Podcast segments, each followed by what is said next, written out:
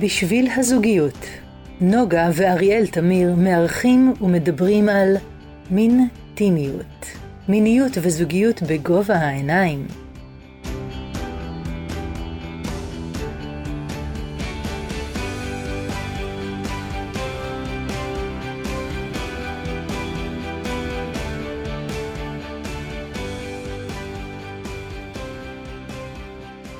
שלום נוגה, מה שלומך היום? תמיד אתה פותח, אולי אני אפתח. יאללה, בואי תפתחי, דברי. שלום אריאל, מה שלומך?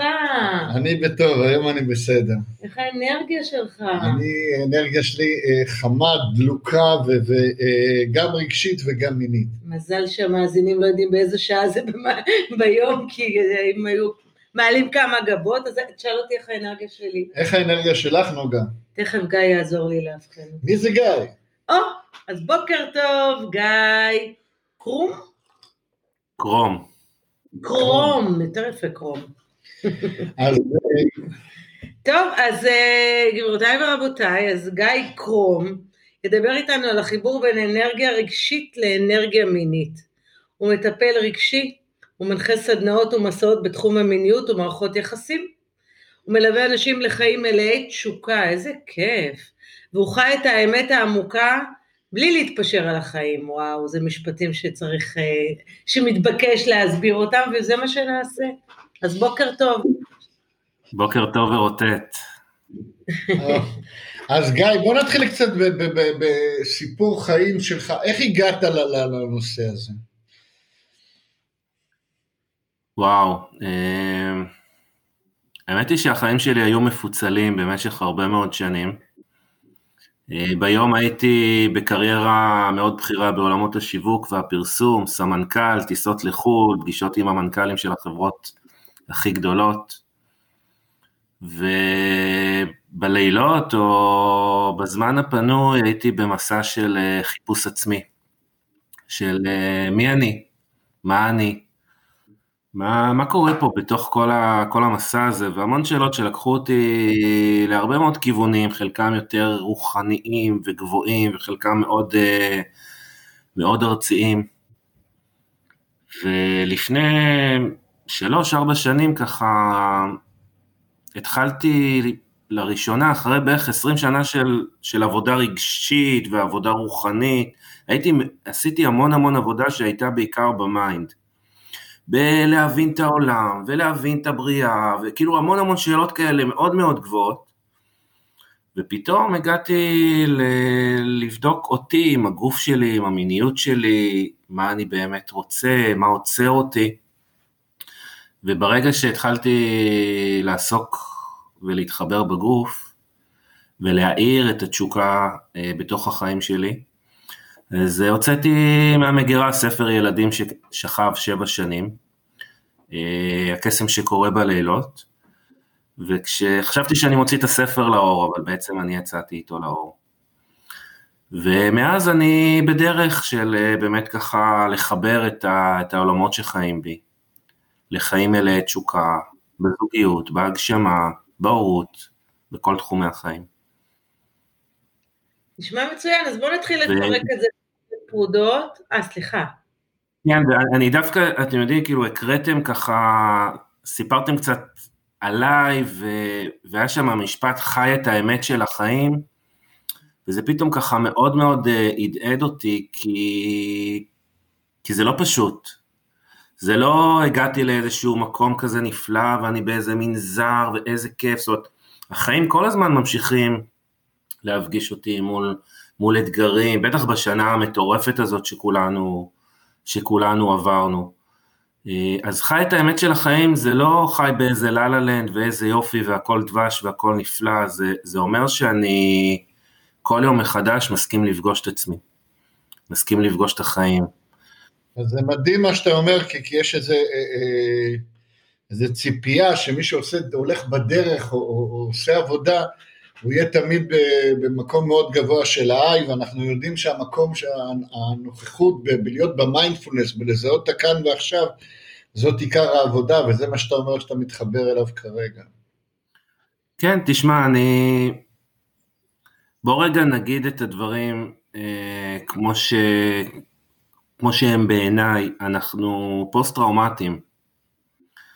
אנחנו פוסט-טראומטיים בכמה, בכמה רבדים, גם ברובד המאוד מאוד אישי שלנו, וזה לא שאנו צריכים לעבור איזה חוויה מטלטלת חיים. חלקנו עברנו, חוויות של מוות, של אובדן, של תקיפה, אבל גם הרגע הזה שהיינו בני ארבע ועמדנו על הכיסא בארוחת שישי והתחלנו לשיר, ואבא אמרנו, שש, אתם מפריעים. רגעים מאוד מאוד קטנים בחיים שיצרו בתוכנו אה, קיבוץ. והפוסט-טראומה זה לא רק מהחוויות שלנו, אנחנו בפוסט-טראומה בין-דורית, של המון המון דברים שאנחנו נוסעים אה, מההורים שלנו, וההורים שלהם, וההורים שלהם, ודברים שמשחזרים את עצמם. ואנחנו בפוסט-טראומה קולקטיבית כזאת, של יחסי גברים-נשים, ובטח בישראל כל הפתוסים של מלחמה ושלום, ורוצים להרוג אותנו. ופתאום הגיעה הקורונה, כן. היא לוחצת על כל הטריגרים האלה, על כל המקומות שככה עצמנו בהם עיניים, שלא, שהצלחנו איכשהו להתנהל בחיים שלנו בלי, בלי לגעת. אומרים מה שעובד לא, לא נוגעים, אז איכשהו זה עבד. גם אני וגם עוד הרבה אנשים, אתה יודע, כאילו, יש משפחה, יש ילדים, יש קריירה, על פניו החיים נראים בסדר. אבל משהו שם לא, משהו שם כואב, משהו שם לא עובד, משהו שם, משהו עוצר. הרבה אנשים אני מרגיש חיים עכשיו בתוך החוויה המאוד אנושית הזאת, בתוך הכאב הזה שעולה, בתוך הפוסט-טראומה שמתגלית. כן, כן, כחלק משהו כללי, כן נוגע. אז אוקיי, אז, אז מאחר ויש מגוון די גדול של מאזינים גם בארץ וגם אחרי הקורונה, אז אנחנו רוצים ככה להסתכל על, על הלמידה ועל הדרך שאתה מוביל, ואולי קודם כל נתחיל בהמשגה, אוקיי? אז ראשית אתה מדבר, אתה מדבר על אנרגיה, בוא נדבר מה זו אנרגיה, בוא נחזיר מעבר לפוסט-טראומה שכולנו נמצאים, ואנחנו מקבלים את זה, גם, בת... גם בקליניקה אנחנו מסתכלים בהחלט על השסעים האלה שקיימים בתוכנו, ועובדים איתם בדרך של ריפוי, אבל בואו נגדיר לאן אנחנו הולכים, אז בשביל זה, מהי, תשוקה, מהי אנרגיה? בואו בוא נגדיר מהי אנרגיה. אז אני רגע אחבר את זה באמת לפוסט-טראומה, בצורה הכי פשטנית, אבל הכי עמוקה ואמיתית, פוסט-טראומה זה רגע שבו קפאנו בגלל משהו שחווינו במציאות החיצונית, ולא ידענו, לא לנו את הכלים להתמודד איתו, עם החוויה הזאת באופן רגשי, ופשוט קפאנו, התכווצנו, וברגע הזה נוצר שם איזשהו שריון, נוצר שם איזשהו קיפאון, נוצר שם איזה משהו, שבעצם עצר את הזרימה הטבעית של החיים. אנרגיה מבחינתי, באיך שאני מובין אותה, היא,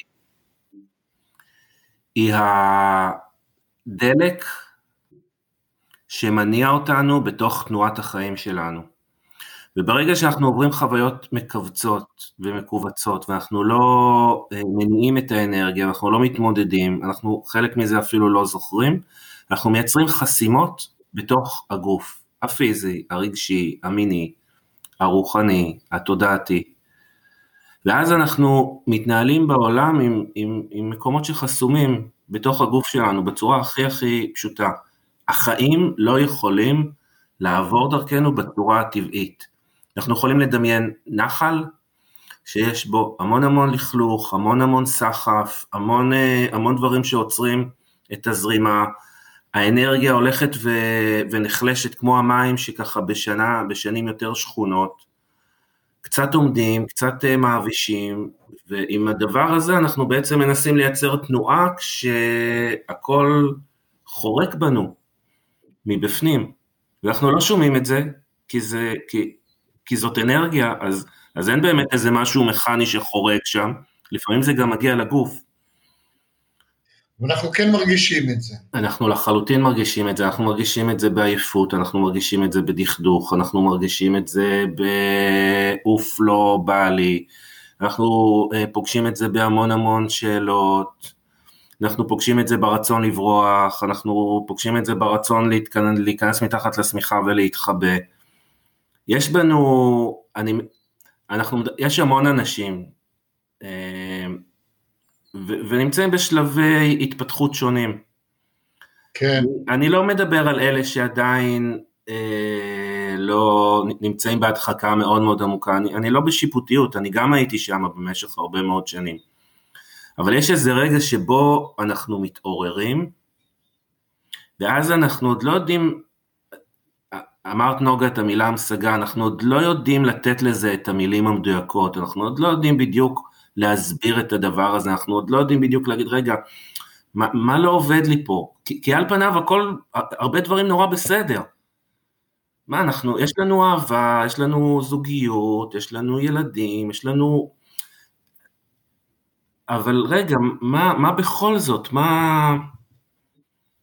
זה, okay. זה באיזשהו מובן לחיות ליד החיים. ואז אנחנו מתחילים לחפש ולנסות לנתח, לראות מה התחושות שלנו, מה הרגשות שלנו, מה הסיטואציה שכרגע אנחנו חשים אותה, ואתה עושה גם חיבור עם זה, עם האנרגיה המינית, כי, כי, כי אחד משפיע על השני. אלו שתי אנרגיות חיים שזורמות בתוך הגוף שלנו, האנרגיה המינית והאנרגיה הרגשית. אוקיי. Okay. החוויה שלי, בהבנה שלי, אלה אנרגיות ששזורות אחת בשנייה. אנחנו לא יכולים לפתוח את ה... ולחוות את מלוא האנרגיה המינית שלנו ואת הארוס שלנו, כשהרגשות שלנו כלואים בתוך הגוף, כשיש את כל המקומות שהם חסומים, מהמקומות של כל החוויות שהיו בעבר, ו- ו- ו- ובהן קפנו ו- והתכווצנו, ואנחנו הרבה פעמים הולכים רגע לראות רגע מה, מה קורה שם במיניות, אבל המיניות היא אנרגיה שהיא נמצאת בתלות מאוד מאוד גדולה באנרגיה הרגשית שלנו. אז, אז נניח, מי ששומע עכשיו ונוסע באוטו בפקק את הפודקאסט וחושב, אוקיי, אז אני מרגיש, אני מבין שהדרך היא דו-סיטרית, זאת אומרת, יש קשר בין האנרגיה הרגשית למינית ובין המינית לרגשית. נכון? זאת אומרת, אנחנו מדברים על הדדיות בין הדברים, בין האנרגיות. אז הוא אומר, אני מרגיש עכשיו קצת מתוחדך, קצת, קצת, כמו שאתה אומר, אני חווה משהו שהוא, אני גם לא יודע להמשיג אותו, אני לא יודע להסביר אותו. איך אני יכול לעשות עם, מה אני יכול לעשות עם זה? כרגע, בכאן ועכשיו.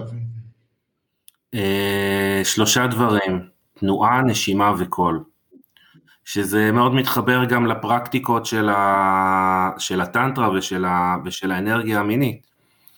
ברגע שאנחנו מתחילים להניע את האנרגיה, בעצם מה שקורה זה שאנחנו מזרימים מים בתוך הנחלים שהם היו יבשים מלאי סחף. האנרגיה הזאת אנחנו מניעים אותה ברגע שאנחנו נושמים פנימה. ברגע שאנחנו מניעים את הגוף, ברגע שאנחנו משמיעים קול, האנרגיה מתחילה לזוז, לברט בתוך הגוף. מה שקורה אז, זה שהרגשות הכלואים מתחילים אה, להיפתח. ואז יש לנו שם אפשרות להתחיל לעבוד ולשחרר את המקומות שהיו כלואים בתוך הגוף. מתוך השחרור הרגשי, נוצרת גם הנאה מאוד מאוד עמוקה של אנרגיית חיים, שהיא אנרגיה, אנרגיה מינית, הקונדליני, ה... הארוס, הפרנה. אוקיי. אבל חשוב, חשוב לבטא את הרגשות שעולים אה, בתוך הפרוסס הזה. להסכים לפגוש אותם, לא לעשות את הבייפס ולהגיד, אוקיי, אני, אני עכשיו נושם, משמיע קול, נע, עולה הארוס, אני הולך ישר לארוס. רגע, אני רוצה לפתוח את המקומות החסומים, כדי שאנרגיית החיים זה שהארוס יוכל לעבור בצורה הרבה יותר אה, זורמת בתוך, בתוך המערכת שלי. אני רוצה לד... להגיד משהו על האנרגיה הרגשית, אם אפשר. אפשר הכל. אנחנו, זה, זה מקום קצת טריקי, המקום הרגשי, כי יש שם, יכול להיות לנו מן הליבי נורא נורא טוב, רגע, אבל מה אני... אני מדבר על הרגשות שלי, ואני משתף ברגשות שלי, ואני אומר שאני עצוב, ואני אומר שכואב לי. אבל מי שמדבר את הרגשות זה המיינד, שזאת אנרגיה, ש, שהמיינד הוא בעצם האנרגיה הזכרית בתוכנו, יש בכל אחד מאיתנו, גבר, אישה, גם אנרגיה זכרית, גם אה, אנרגיה נקבית. והאנרגיה הרגשית היא אנרגיה שהיא נקבית במהות שלה, כלומר, זו איזושהי איכות שאין לה מילים, אין בה כל כך סיפורים, היא פשוט זורמת בצורה מאוד מאוד חופשית, לפעמים אפילו כאוטית בתוך הגוף. אז כשאנחנו רוצים לעשות עבודה עם האנרגיה הרגשית שלנו, זה לא לדבר רגשות, זה להניע רגשות. זה לתת לאנרגיה הזאת לנוע בתוך הגוף. שזה אומר באופן פרקטי, מה, איך אני מניע את הרגש שקיים בתוכי? אני כרגע נמצא בעצבות, בדכדוך. איך אני מניע אותו? התרגיל הכי פשוט, הכי נגיש, הכי יומיומי, זה לשים כמה טרקים של מוזיקה, ולנשום בצורה שהיא מעגלית, כלומר מחברת שאיפה לנשיפה,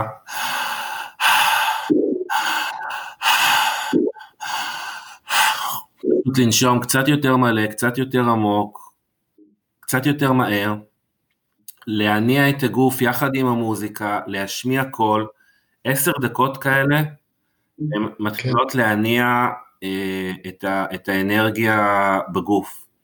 יש עוד כל מיני כלים של emotional release, של שחרור רגשי, אבל גם בלי רגע ללמוד את הדברים האלה בצורה הכי אינטואיטיבית, בואו רגע נסתכל על, על ילד בקניון, שנמצא בטנטרום ונשכב על הגב ומתחיל להזיז את הידיים ואת הרגליים, ונמצא באיזשהו תסכול נורא נורא גדול, הוא מאוד רוצה משהו, אבל המציאות שונה מהרצון שלו. ומה שהילד הזה עושה, הוא לא דופק חשבון לאף אחד, והוא פשוט מתחיל להניע את התסכול שלו בתוך הגוף.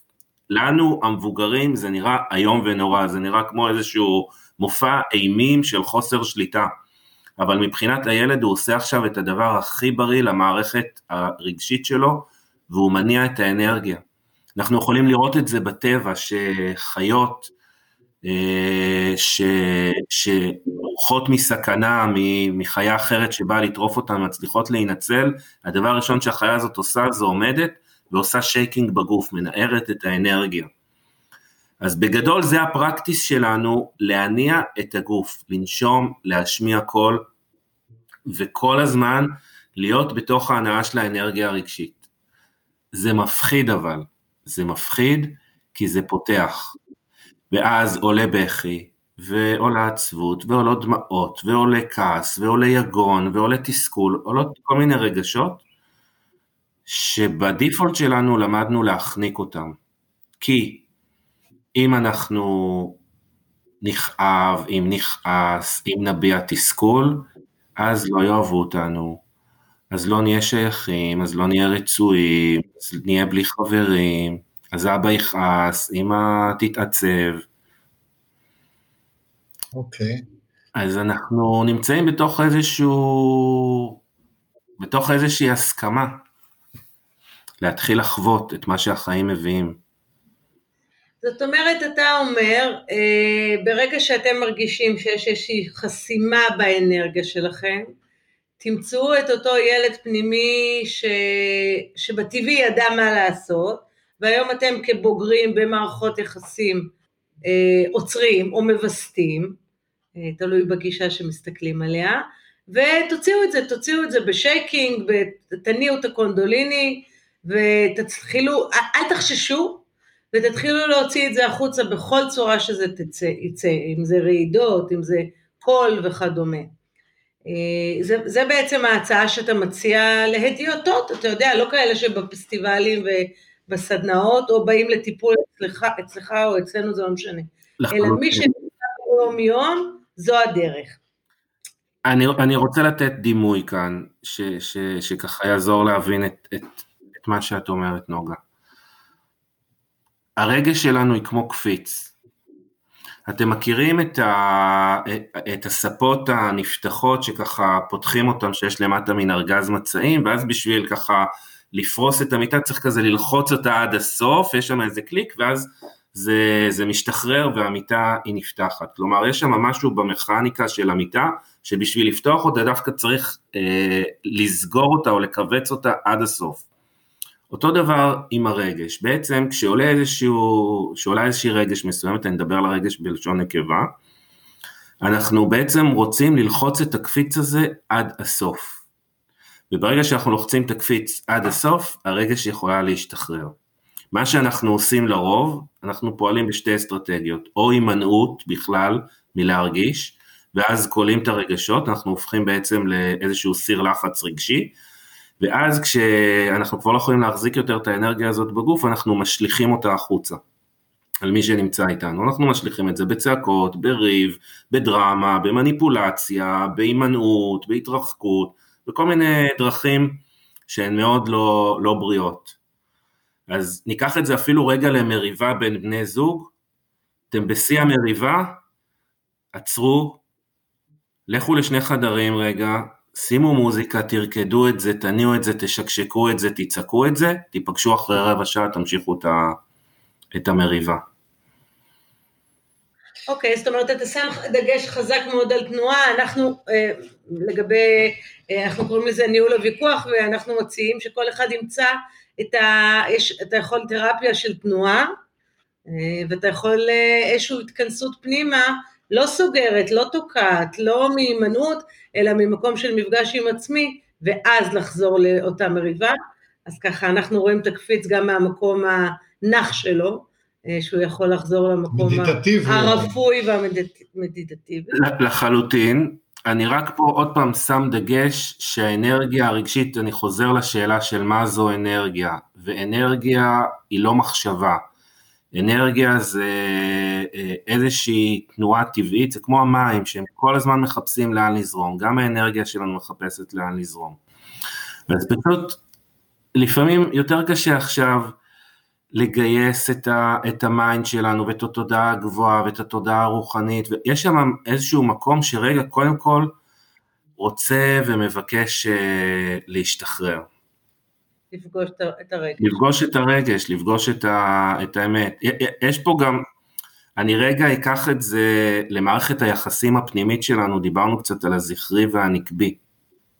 כן. אה, כשאנחנו מנסים לנהל, את הרגש, או לבוא ורגע להיות במקום המאוד מודע והמאוד רוחני, ורגע להבין מה קורה ואת מה אני פוגש, ואנחנו עושים את זה דרך המיינד שלנו, זה קצת משחזר את המקום של האנרגיה הזכרית, שמנסה אה, אפילו לשלוט באנרגיה הנקבית בתוכנו. אוקיי. אה, וזה איזשהו דפוס שאנחנו מכירים, דפוס פנימי, דפוס חברתי, דפוס בין דורי, דפוס בין מיני. ואני רגע מנסה לראות איך אני נותן לאנרגיה המינית, הקצת כאוטית אפילו, מפחידה, זה מפחיד לשחרר את המקום הזה, רגע לתת לה מקום להביע את עצמה, בלי מילים, בלי מחשבה. אז אנחנו מדברים, מה שאתם נגענו עד עכשיו, זה באמת האדם עם עצמו, גם בתוך הכאב עצמו, גם בתוך אם זה ויכוח עם הבן זוג, אז איך אנחנו עושים את ההפרדה ועושים את העבודה הפנימית. ואנחנו מדברים פה בעיקר על עבודה זוגית, ואיך הזוגיות יכולה להיות במקום של מסייע, של עזרה, של מעבר לבן אדם עם עצמו, שהבן זוג יכול לתמוך שם בעבודה הרגשית הזאת. מעבר לוויכוחים ומריבות, ביום יום. אז בואו נמשיג את זה רגע, את המושג של מאה אחוז אחריות. מבחינתי מאה אחוז אחריות זה שכל אחד מבני הזוג לוקח מאה אחוז אחריות על הפרוסס הרגשי שלו, ומפסיק להשליך את זה על בן או בת הזוג. וזה אומר שרגע לפני שאנחנו עושים, פותרים את זה ופותחים את זה ביחד, כל אחד מאיתנו לוקח את האחריות לטריגרים שלו, למה שנלחץ לו. לבן או בת הזוג יש פה כמה תפקידים גם שבעיניי הם מאוד משמעותיים, כי בסופו של דבר אנחנו חיים בזוגיות וזה הקונטיינר שלנו. אחד זה לזהות את הטריגרים שמפעילים את בני הזוג שלנו, ולהשתדל ללחוץ עליהם קצת פחות, או קצת פחות חזק. זאת אומרת, יש פה איזשהו ריקוד שיכול להיות מאוד מאוד הרסני, כי הרבה פעמים כבני זוג אנחנו, בלי לשים לב, ממש יודעים את נקודות התורפה האלה, את הטריגרים האלה, את המקומות הפצועים, ואנחנו לוחצים עליהם ברצון לא מודע להכאיב, כדי להימנע מכאב בתוכנו. אז זה קודם כל רגע לזהות את המנגנונים האלה. הדבר השני, זה שהיא המתנה הכי גדולה בזוגיות. אנחנו הרבה פעמים כשאנחנו רואים את הכאב של בן או בת הזוג שלנו, אנחנו רוצים לפתור את זה, אנחנו רוצים לעזור להם, אנחנו רוצים לרפא, ממקום מאוד מאוד אוהב, אבל בעצם כל מה שאנחנו באמת יכולים לעשות, הוא לתת עדות לפרוסס הזה. זה פחות מקום אקטיבי, זה פחות מקום של עכשיו אני אקח את התפקיד של המושיע, המציל, המטפל, האבא, המורה, אני פשוט אהיה שם בנוכחות, אני אראה את בת הזוג שלי שעוברת עכשיו איזשהו, איזושהי חוויה רגשית מאוד עמוקה, ואני פשוט אהיה שם בהחזקה של המרחב, ובנוכחות של אני כאן, ואני אוהב, ואני איתך בתוך המערבולת הזאת שאת חווה עכשיו. כל ניסיון להוציא, לשלוף, לעזור, רק מסבך את העניינים. גאי, אבל לזה צריך הרבה אהבה והרבה חיבור בין בני זוג, מתוך מקום של מודעות שלו, שאני רוצה לתמוך. אנחנו יודעים שנתקלים פה גם בקליניקה, אני מניח שאתה גם מכיר את המקרים האלה, של זוגות שמגיעים עם הרבה הרבה תסכול ביניהם, והרבה הרבה קושי ביניהם. ויש לך איזה עצה לתת להם איך, איך עדיין לראות את השני, ולתת לשני להיות ב-מאה אחוז אחריות בתמיכה איתו? כן. זאת אומרת, זאת אומרת, אני, אני אגיד את זה בעוד עוד שתי, שתי, שתי, שתי, שני מילים, שתי מילים. Um, בעצם הם באים לטיפול זוגי, ואתה אומר, תהיו באחריות מלאה על הפרוסס של ה-מאה אחוז שלכם, ותתנו עדות, אנחנו קוראים לזה חמלה, זה, זאת, זאת, זאת, זאת אותם רעיונות של לעבור את הגשר ולהיות שם בשביל השני בלי פתרונות. יחד עם זאת, הם באים בסערה זוגית, כן? של האישות השלישית בעצם. נכון. אז אה, יש פה יש פה מורכבות מאוד גדולה שאני פגשתי אותה בתוך הדרך המאוד מאוד אה, אישית ואינטימית שלי בזוגיות שלי, עם איזשהו תסכול אה, נורא גדול של, כי תמיד יש מישהו שהוא זה שכואב לו יותר, הוא זה שמביא את הזוגיות לטיפול, ו... ואז כאילו מה קורה לבן זוג או בת הזוג השניים, ולא תמיד הם כל כך רתומים, והם כזה נשארים קצת אה, באיזה אימנות. אה,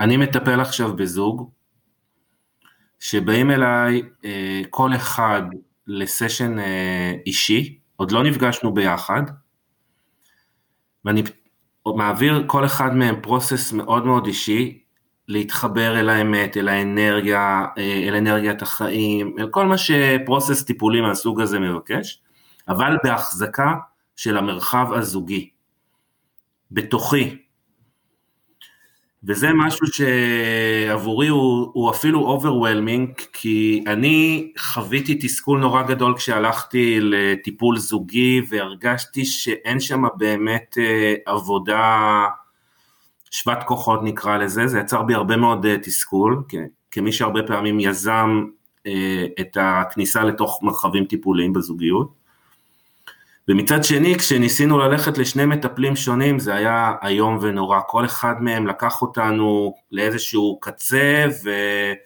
ונהייתה מלחמת עולם ממש, ש... שיצרה אפילו היפרדות לזמן, לזמן מסוים. כן, המקום הזה של, של להסכים לפגוש אותי הוא נורא נורא חשוב, והוא מאפשר לכל אחד מבני הזוג לקחת שם את ה-מאה אחוז אחריות שלו על הפרוסס שלו. אוקיי. אז מה זה אומר, אתה מחזיק את המרחב הזוגי? זה אומר שאני רואה... הרי כשאנחנו נכנסים לתוך דינמיקה של טיפול זוגי, אז כמו שאמרתם, יש את, ה, את המעגל של בן זוג אחד, את המעגל של, של בת הזוג או בן הזוג השני, ויש את המעגל הזוגי. וזה כל הזמן איזשהו ריקוד בין שלושת המעגלים האלה. הרבה פעמים לא צריך רגע, לטפ... אי אפשר לטפל במעגל הזוגי, כי יש שם שני אנשים עם כאב נורא נורא גדול, יש שם שני אנשים שרגע מחפשים הם מחפשים את האמת שלהם, את החיבור שלהם לגוף שלהם, למיניות שלהם. אבל יש איזה משהו במטפל שהוא מחזיק את המרחב המשותף, גם אם אין כרגע עבודה ממש על הדינמיקה הזוגית, יש איזשהו, יש איזושהי הסתכלות. אז למשל, אני יכול לתת לכל אחד מהם הדרכה של צורת התקשורת, של להבין את הכאב של, נגיד של בת הזוג, בלי עכשיו לתקשר את זה בעומק שאני מבין, אבל לראות איזה דרך אה, בן הזוג יכול לעשות כדי לייצר התקרבות, גם לעצמו וגם אה, לבת הזוג. אז אני רוצה רגע לזרוק אותנו לצד של, ה, של המיניות, אנחנו הנחחת את הקשר הזה בין... להביא לנו את הצד של המיניות. כן, בין האנרגיה הרגשית לאנרגיה המינית. האם האנרגיה המינית היא יכולה להיות הפתרון לעתים למקומות הרגשיים, או שזה כיוון רק בכיוון אחד? האנרגיה המינית היא אנרגיה שברגע שאנחנו פותחים אותה בתוך, בתוך הגופים שלנו, זאת אנרגיית חיים שהיא מניעה, מניעה את כל מה שחי בנו. הרבה פעמים יש אנשים שהאנרגיה המינית כרגע לא נגישה להם, וזה מייצר תסכול מאוד גדול, וזה גם מה שהרבה פעמים מביא את הזוג לתוך הקליניקה, כי, כי יש פערים בתשוקה, כי, כי יש uh, דפוסים מאוד מאוד עמוקים של, uh, של uh, ריצוי, ו, וכשאנחנו מנסים לגעת ולהיכנס אל הפרקטיקות המיניות, של uh, טקסיות טנטרית, של נשימות, יש שם משהו שלאחד מבני הזוג עדיין לא עובד. ו... ואז העבודה עם האנרגיה הרגשית כשער מאפשרת מצד אחד לצד שהוא נקרא לזה יותר קבוי או, או פחות, עם פחות אירוס, רגע לעשות שם עבודה של פתיחת הרגש שמאפשרת בעצם לאנרגיה המינית לעלות, ולצד שהוא מגיע עם עודף אנרגיה, אני, אני יודע לקרוא לזה עודף, אבל עם, עם אנרגיה מינית מאוד... פעילה. מה? אנרגיה מינית פעילה. אנרגיה מינית מאוד פעילה, אבל הרבה פעמים גם זה נמצא באיזשהו חוסר ויסות, ואיזשהו ניסיון לבוא ו, ו, ולעשות, זה, זה הדלת ה, היותר נגישה שיש לאנשים מסוימים לעשות עבודה רגשית, אז הם, הם מנסים לנתב את זה אל המיניות, אל, ה, אל הסקס, אבל רגע, יש שם, ברגע שעושים איתם עבודה רגשית עמוקה, ומצליחים להניע את האנרגיה הרגשית, משהו גם בארוס הולך ו... והופך להיות יותר בזרימה הטבעית שלו, פחות פיקים מאוד מאוד גבוהים. ואז המקום הזה של הוויסות מאפשר לבני הזוג פתאום להיפגש במקום חדש, נוצרת שם נקודת מפגש, אם אנחנו מנסים לייצר אותה רק דרך מיניות, הרבה פעמים אנחנו מגיעים לתסכול מאוד מאוד גדול. של זה שנמצא בעודף מאוד גדול, ושל זה שנמצא ב... עם מחסומים מאוד, מאוד עמוקים. ואז מגיעים אליך לקליניקה, נניח עם בעיות מיניות, כמו חוסר תשוקה, כמו אי הגעה לאורגזמה, כמו בעיות זקפה אצל גברים, שזו תופעה שיש לה הרבה נפח. מה, איך הכלי עבודה שלך איתם? מה אתה עושה איתם? דרך הפרקטיקות הטנטריות?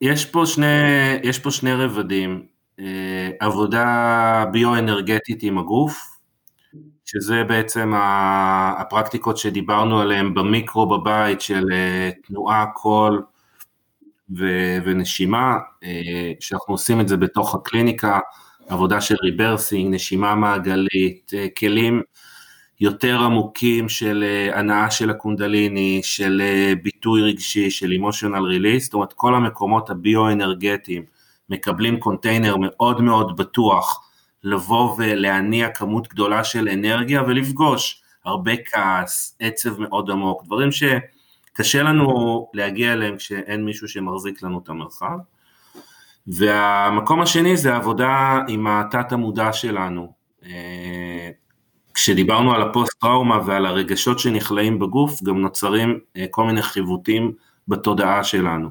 למשל, בואו ניקח את זה רגע למיניות. כן.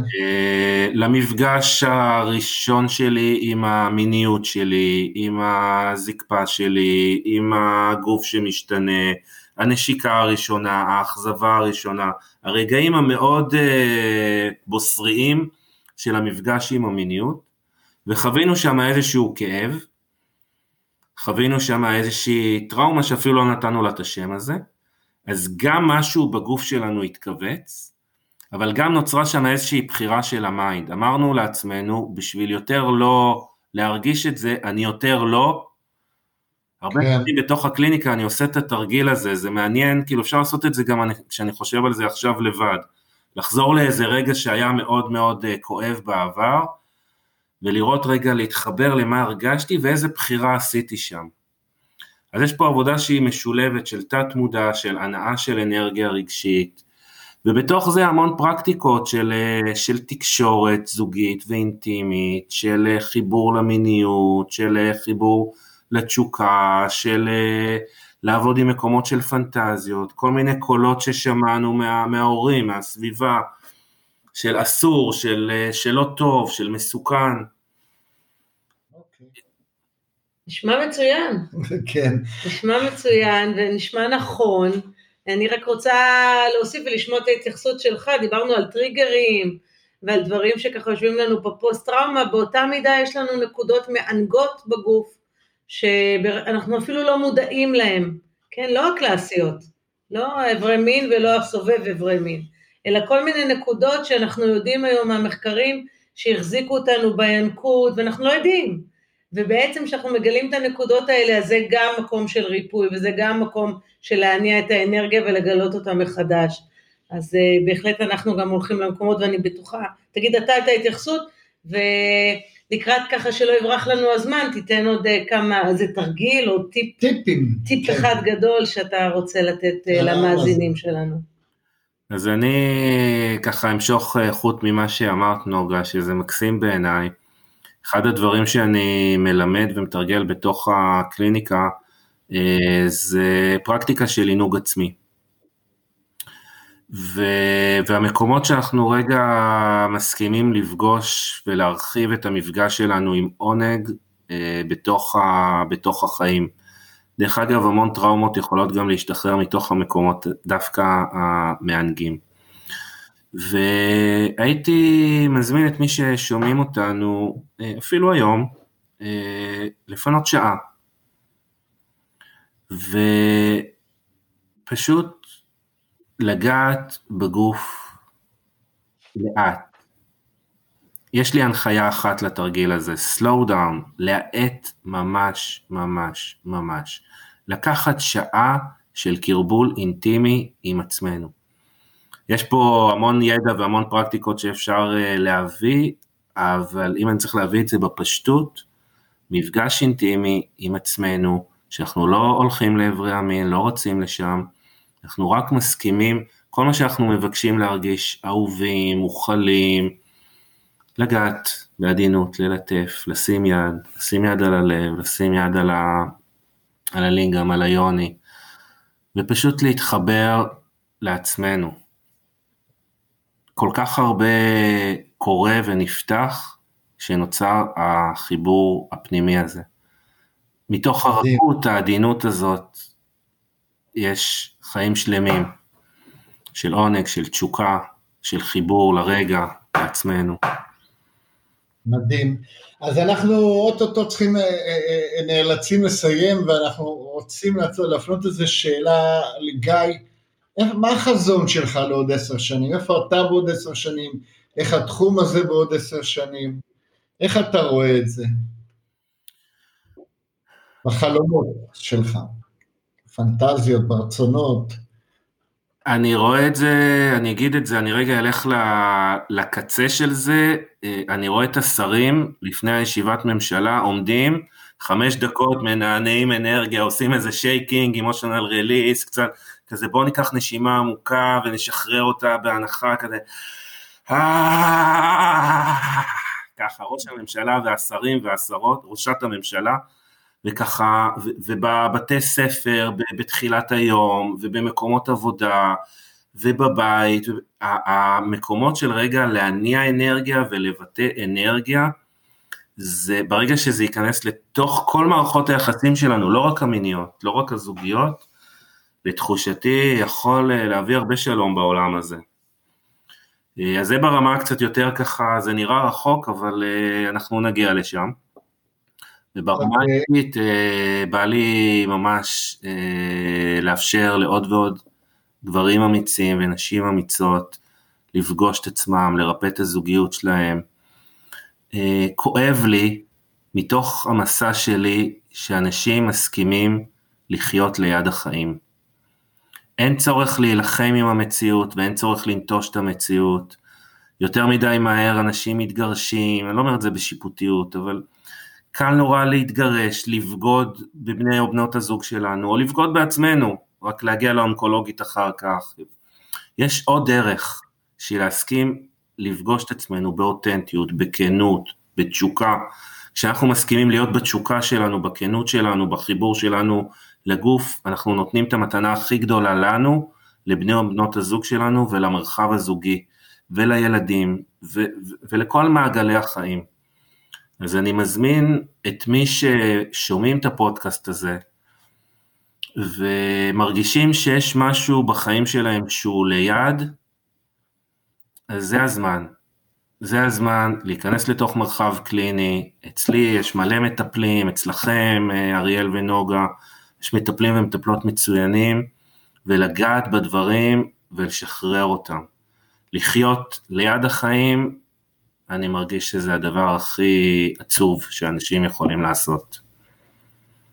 אני רוצה להגיד ככה, ראשית, אני יוצאת עם השראה.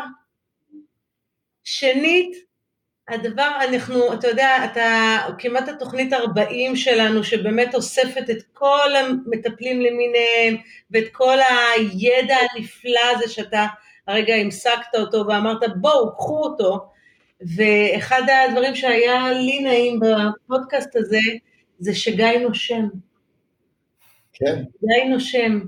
כי באמת, אני אומרת לך, תוכנית כמעט ארבעים, ואנחנו שואלים, ואנשים עונים, וככה, ואתה נושם, מרגישים חזק את המרווח שלך, בין הרגשות, בין המילים, בין ה... אז זה מילא אותי בהשראה, ותודה רבה. וזהו, שניפגש, ונביא את הבשורה לעולם. אולי, אולי תהיה שרת, עטרת השריון. אני מעדיף איזה ריטריט בקוסטה ריקה, אבל בסדר. תודה רבה שהזמנתם אותי ופתחתם את המרחב הזה, ועל כל ה... על כל ההשראה שאתם מעניקים בכל המסע הזה שיצאתם אליו, ואתם מחברים עוד ועוד אנשים, זה רפואה כל כך טובה, אז תודה גם לכם.